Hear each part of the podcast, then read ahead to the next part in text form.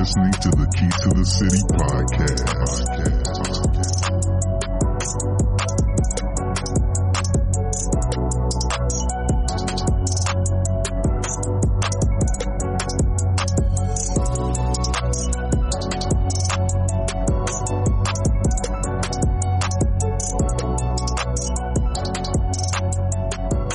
What's going on, kinfolk? Welcome back to the Key to the City podcast. It's your country cousin Yoni. You already know that. Welcome back, man. This is episode 31. Thank you for everybody that's been supporting the podcast, whether you liking, sharing, commenting, whatever you're doing, whatever you're doing to spread the word. I surely appreciate it. Like I say, it's all about remaining consistent, and that's what we're trying to do, man, and uh, just get better each and every day. Uh, that we had the opportunity to speak with guests and share knowledgeable information with you and just to inspire and encourage you, man, to keep going on your daily trek. You dig that? Um, last week in episode 30, we spoke about, uh, well, we had the question, when will we win, man? You know, I know it gets kind of frustrating when you've been grinding for so long and, you know, you slip into that mode of trying to compare yourself to others and your peers and you feel like you're falling short and your season is never coming, but it's coming, man. You know, it may not always be what we expect, but it's coming as long as you stay consistent in what you're doing, stay faithful, and stay committed and dedicated. You know, you'll see some results. So let's just keep on pushing. You dig that? Um, this episode, episode 31, man, we're gonna be speaking with CRNAs, finding a little more, finding out a little more about that career. Um, you know, I want you to be able to be aware of different avenues that you can take. You can inform your children or others that are trying to find their way in life. This is a career you may want to look into. And we're speaking with Dr. LaShanda Ivy and Dr. Hope Ferguson. And they'll give us more insight behind the career, man. And uh, we need to start thinking outside the box for our future and what's going to be sustainable uh, for years to come. So, yeah, after we get into this quick ad, we'll be right back with them Thank y'all for everything that you do. It's 2020, baby. I hope everyone succeeds this year. Uh, also, we did this interview right before the holidays, so don't trip when you hear me tell them uh, Merry Christmas and Happy New Year's at the end of it. So, yeah, 2020, let's get it, man. Stay committed, stay focused, stay on your grind. Hey, we on our way. Key to the City podcast. Be right back. Yep. All right, welcome back, Ken, folks. You know who it is, your country cousin Yoni. Hey, and like I told you, man, I got two special guests with us today, two keynote speakers, two queens in the health industry. And like I've been trying to be on this educational tip lately and um, inspire you more with your health and fitness and your mental therapy and things like that. And we're just keeping it going. And with this episode, we want to introduce you to some other careers that may be outside the box that you never thought about uh, that you may want to introduce to your children because we need more African Americans in the health field. So they're going to give us more information on that to introduce us to other important and rewarding careers. And uh, I implore people to continue uh, when they're considering long-term choices as far as their career. Don't just think about business administration. Let's play it out. They don't pay nothing. Get into a career like engineering or a doctor or an anesthetist, which you're gonna find out what that is. I learned what that is today. So these two young ladies we have, I first met them in Olive Branch, Mississippi at Express Fitness, which is owned by my frat brother, Mr. Eric Cook. Y'all check him out, Mr. Motivational. And uh, they were conducting a seminar there, and it was very intriguing to me. Um, I was all into that presentation, and the information that they were handing out, I thought it would be very beneficial to my audience. So basically, I'm going to stop talking and let some expert school us today on exactly what it is that they do, how you can find out more information about it, and how you can get into the career yourself if you're interested. So, ladies and gentlemen, boys and girls, welcome to the city, Dr. LaShanda Ivy and Dr. Hope Ferguson. How are you today, ladies? We're good. How are you all? Doing amazing. We can't complain. Thank y'all for coming to the city today and joining us, common folks. Oh, no doubt, no doubt. We had to get you on. I, like I say, when I first met you, I was so intrigued by the both of you, and it's good to see two sisters doing what you do. So I said they would make great guests for the show, and uh, my audience need to know what it is you got going on. So thank you once again. How your holidays going so far? Going pretty well. Haven't started shopping yet, but plan to finish Oh. shortly. and I'm finished. I don't do a whole lot of shopping this time of the year. I can't. I really don't have the patience for the crowd, so I Right. do a lot of gift giving and um write a couple of checks, and then I call it a day. So yeah, Oh, yeah, just so you do still write checks? do still write checks. Yes. it's kind of old school, but it's all good. Yep. No online shopping. I do a lot of online shopping as well, but um, this year I just kind of stuck with gift cards and, like I Mhm. say, wrote a couple of checks, and that was it. Word. Now, uh, LaShanda, where are you from originally? I'm originally from Prairie, Mississippi. Um, actually, a small town um, called Una is our community, um, but it's labeled as Prairie, Mississippi. Grew up there. Um, family's still there. Majority of my family is still there. And um, I moved to the Olive Branch area after I finished graduate school. All right, shout out to Una. And how about you, Queen Hope? Yes, I'm originally from Meridian, Mississippi. Um, all my family is there. Um, I will say I am uh, of Jamaican descent. My dad is full born Jamaican, so I do have that background. So I do have uh, What the Jamaica as well. bumbleclot? Okay. bumbleclot, really? Yes, I never knew that. yes. That's interesting. Okay. Uh, what? How long? So you're a native of Jamaica? No, I'm not a native of Jamaica. My, my dad is, but I'm like Oh, born and raised in Meridian, Mississippi. Yes, but it's in your blood. it is. All right. Do you know Crit? Yes, I, well, I don't know him personally, but I do know of him. Okay. All right, I had to throw that in there. All right, let's stop playing around and get into the meat of our topic today. We're talking about anesthetists, which you may be more common or familiar with the word CRNA. That's what these young ladies are. And when I first was introduced to them, my primary question was, what is the difference between an anesthesiologist and an anesthet- an anesthetist? CRNA. That's what I'm going to go with moving forward. What's the difference between an anesthesiologist and a CRNA? Whichever you one of you want to take that one. I'll take that question. Um, the difference between a nurse anesthetist, um, CRNA, which stands for Certified Registered Nurse Anesthetist, and an anesthesiologist. Um, an anesthesiologist is a physician, um, doctor of anesthesia. And we are actually, most of us, majority of us are actually doctors of nursing practice, or either we hold a master's degree in nursing. Um, and so it's just an advanced practice um, degree in nursing where we get um, specific training for anesthesia. Mm. the main difference is just the degree. Um, we actually can both operate um, at the same level um, of understanding in the field of anesthesia. We both are responsible for making sure that patients are safe while they are undergoing surgery. So we're back there from start to finish, um, providing the patient with a safe anesthetic. We can do everything from start to finish. We pre-op the patients. We take the patients back to the operating room, give them the medications that are needed for them to go to sleep. We keep them asleep, monitor their vital signs during that procedure. Um, we can also wake those patients up, take them over to recovery. We can branch off into other fields um, as far as um, performing epidurals for labor. Um, I'm sure a lot of women are familiar with those, so we always, we are there for that, and we actually perform those procedures.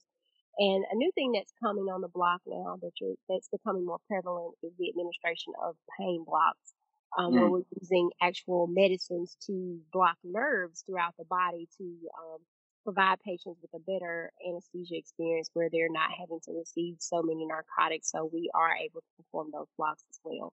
So the main difference between the two of us, we can perform the same jobs, um, is we actually go in and, um, we're there the entire time. Um, Mhm. and the main difference is just the degree. They are physicians. Um, we are nurses, um, and in many settings we work well together um, in what we call an anesthesia care team. So, Gotcha. mhm. Now, it may seem like I'm asking a lot of ignorant questions because I mean Oh, no. I am I'm ignorant to the field, but I just want to know everything about it. So, you do have to become a nurse first, correct? yes, Yes, we have to be a nurse first. Um, we actually have to have a bachelor's degree. There are a couple of different ways you can do that these days. Traditionally, it used to be a four degree program, four year degree program where you would have to go to get your BSN. After that time frame, you are required to go to um, an intensive care unit where you can work anywhere from one to two years before you can apply to the program.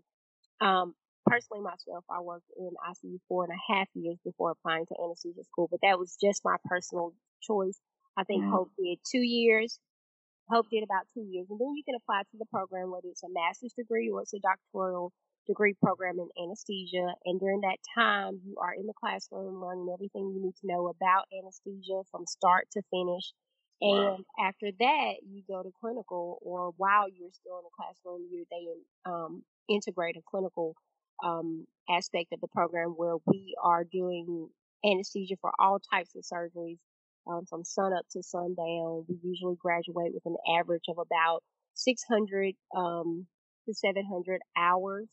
Uh, well, 600 to 700 cases. We usually have about 1,700 hours of clinical Oh um, my before we graduate. So yeah, uh, most programs are anywhere from 28 to 36 months, and it's it's pretty intense. But when you come out, you are prepared to perform anesthesia for any type of surgery um, that's out there. So yeah. Wow. Man, it hmm sounds like a very thorough training and program. Uh, now, Hope, has this has nursing or the health field always been a passion of yours? Uh, Um, actually, for me, when I was in school, when I was actually growing up in elementary, I always thought I was going to be a pediatrician. Actually, okay. uh, and then you know, as a as a child, you grow up and you just you decide, hey, maybe nursing is the field for me. So Right. probably around middle school, high school, I decided to get into nursing and went straight from high school into a nursing program. And I actually did the associate degree program, which was two years. So Mhm. once I completed that program, I actually used my nursing salary to pay for my bachelor's degree and also my master's degree. So when I actually started anesthesia school, I had no student loans. Which is a great thing. Wow. Hell yeah, So it is. Oh yeah. So basically, when I when I finished anesthesia school, the only loans I had from college were anesthesia. So with that being said, now anesthesia, as far as it being my passion, unfortunately for me, I thought it was a little bit of a drawback because I didn't know about anesthesia until I was actually a nurse. Mm, And if I okay. had known about it prior, I potentially could have gotten into anesthesia a little bit sooner than I did. But I'm, you know, I'm fortunate enough and blessed enough to be in the field where I am, and you know, was able to come into the field at such an early age as I did. Because I I finished anesthesia school at 27, so I was very fortunate for that. But for me, actually, when I was probably first year of nursing, my mom knew some another CRNA, actually, uh, one of the only African American CRNAs in Meridian at that time, and they were friends. And she was like, "Hey, have you ever told your daughter about me?" And I'm just like, "What? What do you mean, ma?" And she was like, "Well, I was looking through this nursing magazine, and I saw this lady named Dr. Lena Gould, and I was like, oh, okay." She said she does this nurse anesthesia mentorship, and have you ever heard of her? I was mm-hmm. like, no, no, ma'am, to my mom, and she was like, well, you may want to, you know, just look and see what it's about. So actually, I went to shadow this lady in Meridian and fell in love with the profession from that moment forward. And that's what basically, you know, ignited my steps to get into an ICU and then start applying for colleges. And I say all that to say, if I had known probably earlier, probably middle school, high school, my steps probably would have been ordered a little bit differently in order to right. get there a little bit sooner. So I'm glad that you're doing this podcast in order to get the word out because, like I said, if I had known earlier, my steps probably have been directed a little bit differently. But that's kind of how I was introduced into the field of anesthesia once I got into nursing. Okay. And where my passion came from. and still on the um along the lines of passion, like as far as this career is concerned, do you think that the average person can get into it without being necessarily passionate about it and still become successful? Um, or will, or does it require passion because you actually have someone's life in your hand and you have to actually care about that person? You could be top notch in your class, top notch at your position, but you don't necessarily have the passion for it. You may be in it for the money or the career opportunities. What's your opinion on that? I think that is very important um, in any field, but especially um, in, in Mhm. any field where you're taking care of someone else to develop a passion for it. I mean, you Mhm. know, some days I I don't want to go to work. Exactly. Whether it's because I'm tired, you know, or I, you know, I didn't sleep well the night before. But when I get there and I'm there with my patients, my passion is what drives me to be able to deliver the best possible care I can to my patients. So my um short answer to that is no. You know, if you're if you're in this profession for money or if you're in this profession um just as something to do, I, I think you'll find yourself um not successful because it takes a lot of drive just to get through the program. You know, there's a lot that goes on um when you're in anesthesia school and if it's not a passion of yours, I think it's impossible for you to be successful. What's your opinion on the hope? Uh, I say the same. Um, as far as in the passion, like say, uh, anesthesia school is no joke. It's it's whew, it's something I wouldn't go back through. right. um, you know, it's certain things in life you're like, ooh, I would not do that again. And anesthesia school is Mhm. probably one of those things. And like I say, if it wasn't for the grace of God, family, friends, and having a circle of friends actually in the program, um, you know, it just would have been a whole lot harder. Probably would have still made it through, but it just would have been a whole lot more difficult. So for me, and you know, those people who weren't passionate about school or weren't passionate about the profession with, or just had the wrong motives to be in the program, those hmm people didn't succeed. You know, they're they're no longer my colleagues now. So Right. I think if you don't have the passion, you'll either make it through the program and not make it within the profession, or not make hmm it through the program to begin with. See, that reminds me when I went to Ole Miss uh, my freshman year, and my mom kept pushing me. Why don't you be a pharmacist? They make eighty thousand straight out of college. I got in that organic chemistry. I was like, Life got real huh? yeah, man. I said I can I can do the electives, but in the general courses, but no, that's not for me. Uh, we had mentioned earlier that um, it's good that we're doing this podcast to uh, expose uh, people to this career. And you mentioned that when you met, I think Miss Gould, who was one of the only African Americans. Um, Um, actually, Dr. Gould, she's actually the basically the liaison of the national level for diversity in anesthesia. So my uh, mom actually read an article of hers in the nursing magazine, and that's kind of how I got introduced to the national side of diversity in anesthesia. Like, so she's a keynote speaker. She's she's a leader for all of us, basically. and how are the, the, the statistics for African Americans in general as far as being employed in this field? There's not. Um, So with with that, um, she does a lot of research. And like I say, I- I'm actually pulling this number from her website. This website can be found. Uh, uh, if you do a Google search, diversity in nurse anesthesia, her website comes right up. And as of right now, for African Americans, we make up 1.1 percent of anesthesia providers, one. and that's 1.1, And that's nurse and anesthesia. that's nurse anesthesia. And for Wow. diversity in anesthesia, which means anybody of color, we only make up seven percent. Mm. And see, that's kind of um, unnerving because I'm sure you all are familiar with the stories of it seems like black women are dying at a higher rate when they're, and you, I'm sure you all are more knowledgeable on it than me, but when they enter the healthcare system, it's like they're uh, less of a priority. Um, are you guys aware of anything like that? And what's your take on African Americans who already have a distrust of the medical field and the health industry as a whole, and we only make up 1.1 or 7 percent total of the anesthesiologists. I mean, we don't feel comfortable going in as is. So, what do you say to that? Well, to that, um, th- those all those statements are definitely true. Um, there is a stigma in our our community about um, trusting healthcare providers, and for Mhm. us, you know, with us being um,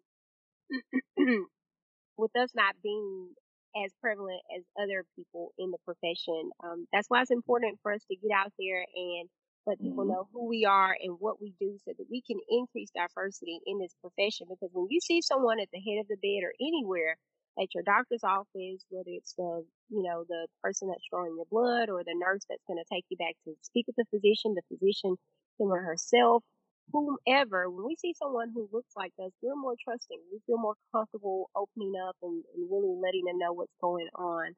Um, and that's why I think it's, it's so important for us to bring awareness um, to this profession and others as well, um, so that we can we can have more people that look like us. You know, we, we know what we deal with. We, we're aware of what's going on in our community. And that's one of the main reasons why I wanted to be a part of this profession is because, you know, I, I didn't see very many people that looked like me at the head of the bed when I would see my patients coming from ICU, from surgery to ICU.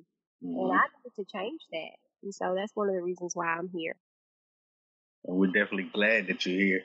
Uh, is there anything that the patient can do on their end when they're getting ready to go into an operation that requires anesthesia, uh, just to increase the percentage that they'll have a successful op- operation? Anything we can do on our end to prepare? uh, this is so yes, I would say there's a lot to prepare, and if you are a healthy, you know, young adult, older adult, there's there are not a lot of things you have to do to prepare. And I will give you just a few examples. One thing to do is make sure if you're on high blood pressure medicine, take your blood pressure medicine day of. Um, nothing to eat or drink after midnight. Uh, make sure you follow all your instructions that the anesthesia pre-op or maybe your surgical team gives you for the night before. Now, where it gets a little complicated is when we have patients that have more comorbidities, which are more illnesses that they deal with on their own daily basis, such as hypertension, diabetes, you know, uh, patient that have sleep apnea, patient that have heart failure. You may have uh, implantable device in your heart. Now, those are those patients that we have to deal with that may be a little bit more difficult to maintain when they are coming to surgery. Right. We like to have these patients as optimized as we can. So when it comes to getting surgery, we like for these patients to make sure, hey, go to your primary care provider. Make sure that, you know, if you have a CPAP machine, you're wearing your CPAP machine every night. Your respiratory function is up to status as, like I say, for sleep apnea patients, those can be your, your greatest patient or they can be your worst patient. It's Right. different for going under anesthesia. hmm And like I can say, if you have high blood pressure, make sure your blood pressure is managed. Because under anesthesia, our medications, they will drop your blood pressure. And if you drop it too far and you're not managed, that could, you know, cause different outcomes that may or may not be negative. So we like to make sure that you're maintained on your high blood pressure medicines as well. And the same thing with diabetes. If your sugar is, you know, not controlled, make sure to get it under control. Because unfortunately with diabetes, if your sugar is too high, that can lead to infection after surgery. So just to make sure everything is in line prior to surgery makes for better outcomes after surgery. And that allows patients to trust us and also trust their surgeons when they're after the post-op period. Right, right. And to add to that, if you're a smoker, we Mm. recommend patients to stop smoking completely. But if you're not going to stop smoking and you're having a surgery, we do recommend that you stop at least what is it, eight weeks? Yes. Is it still eight weeks? Um, eight Oh, weeks prior to your procedure, which is terrible. You know, that's that's tough. But if it's going to make you have a better outcome from your surgical procedure, then who wouldn't want that? Who wants to go in for something simple and end up spending more time in the hospital than they have to? um, just because of, of a cigarette, you know, and even if you cannot smoke the day of surgery or the day before within 24 hours, we're, we're happy with that sometimes as well. Um, we'll, we'll, we just want to make sure that when you're back there with us, that you've done everything on your end that you can, um, to make sure that we can take care of you the best possible way that we can. And another thing, be honest. When you get there, Yeah. you've done something you haven't you aren't supposed to do. You know, we're not the police. We're not gonna take you to jail and and lock you up or or anything like that. Um, I have encountered patients that you know they they use illicit drugs and they're not always forthcoming with that information. And you know that again plays into that comfort level that you have with your provider. You know, I I have witnessed personally. You know, they didn't reveal that to someone of a of a different race, but when I went in the room, I was just real with them, and they just got Shonda. They didn't get you know, Shonda, the healthcare provider, they got Shonda that I genuinely care about you. And I was just like, Mhm. okay, here's the real deal. You can die back there if you're not honest about the last time you did X, Y, and Z. And they just fessed up to it and said, yeah, you know, I'm not being honest. And we canceled their surgery. You know, who wants to have a canceled surgery? Nobody, but that kept that patient from going back to surgery and possibly having a very negative outcome. So that's another thing. Just be honest. If you ate a sausage and biscuit, tell us because things happen when you do things like that. Like we're not telling you not to eat to be mean. All of those things have um there's a reason behind them all. So honesty, I think, is an, is another great thing that patients can bring with us when they come to the hospital for surgery. Man, y'all are so thorough. And uh kid folks, I hope y'all taking note, man. This is serious business. Take your health serious. You don't want to wake up dead. and them, them cigarettes ain't that serious. Damn. They're not. Uh, all right. Uh, Key to the City podcast. Just a couple more questions, ladies, and I'm gonna let y'all go. Um, well, three more actually. Have you? We mentioned that we're trying to get more African Americans into this field, both male and female, and by being slim pickings and you kind of standing out like a chocolate chip in a bowl of milk. Have you have you experienced any barriers personally, or any experience negative experiences because of you know the color of your skin? Um, to be honest, I have, and this is hope, I have experienced um, negative uh, being in the profession. I won't go into detail about those things. Uh, we can talk offline about that. But um, I have experienced um, negative uh, during the program and after the program. Mm-hmm. Um, we have a mentor group here in Memphis, and basically what I tell the mentees that we all mentor here, like I say, it's me, Shonda, and a group of um, diverse CRNAs here in Memphis area that give back to our community with mentoring these students. We tell them, you know, your battle never stops, even though you make it through the program. It's, it's a mm-hmm. it's a daily thing, and you know, I had to learn that firsthand myself. Like I said, going through school, you had those battles, and even now, as a graduate with a degree with the certification, it's like, okay, those battles never stop. So, Right. with that being said, there will always be barriers.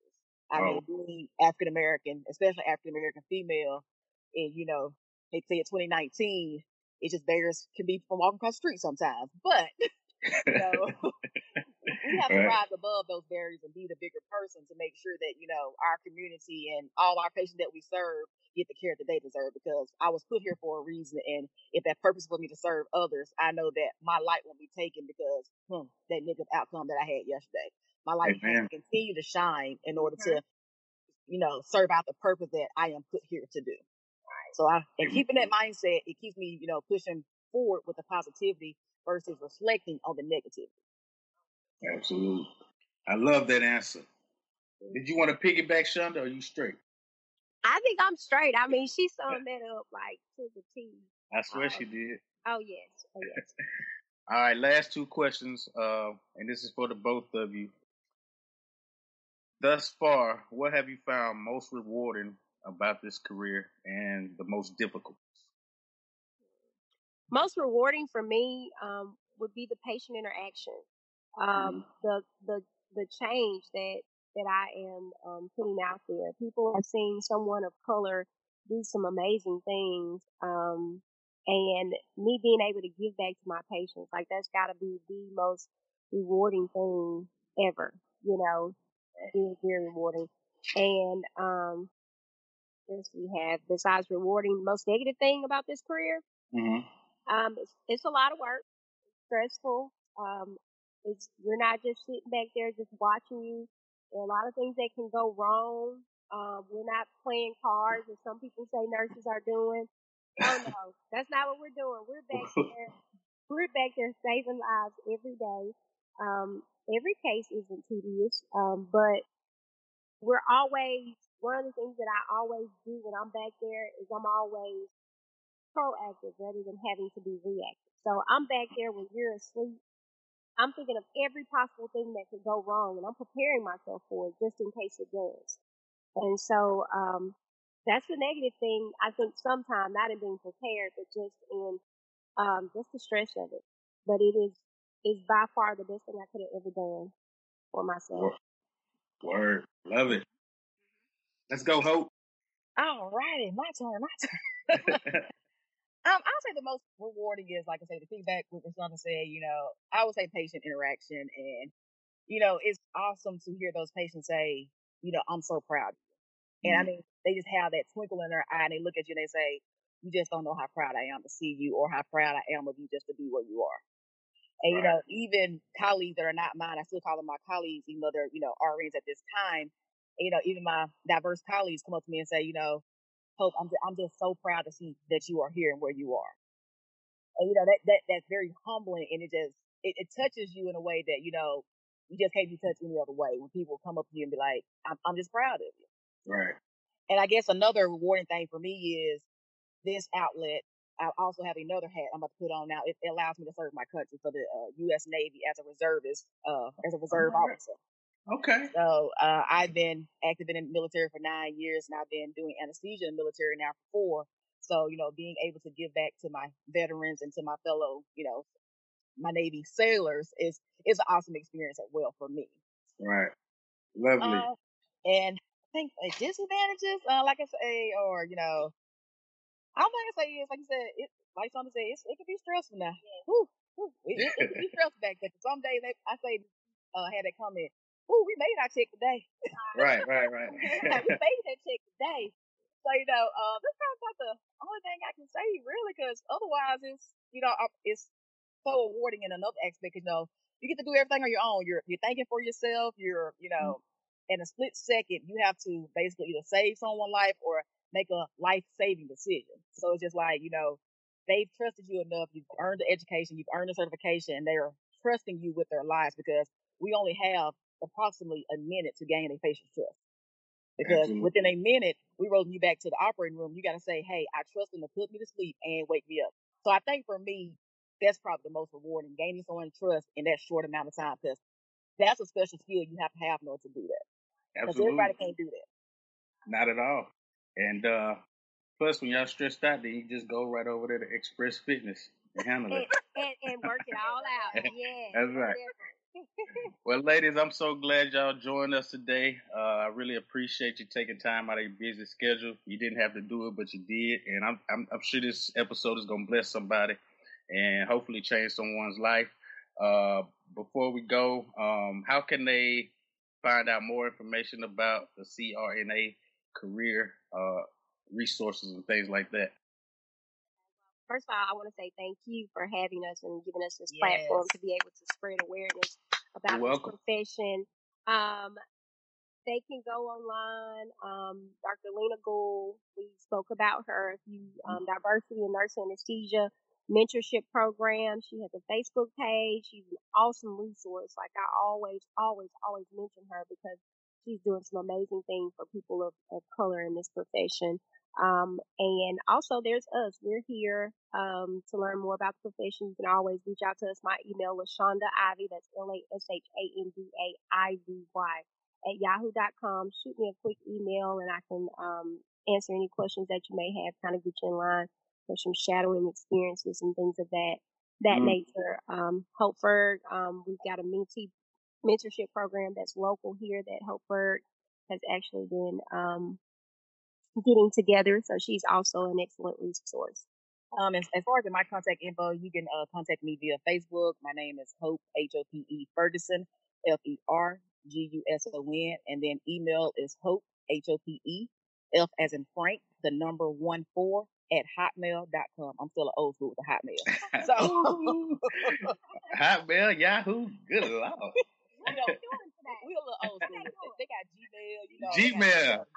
They got stuff today. See, I'm, Yeah. I'm still writing checks. yeah, we, we feel right. You know, You know, we don't know. You know. like they cash apping and all Yeah. My daddy doesn't have cash app. It's all good, man. Y'all been working, so you know yeah, yeah. you stuck in a little bit of the time, but it's all right.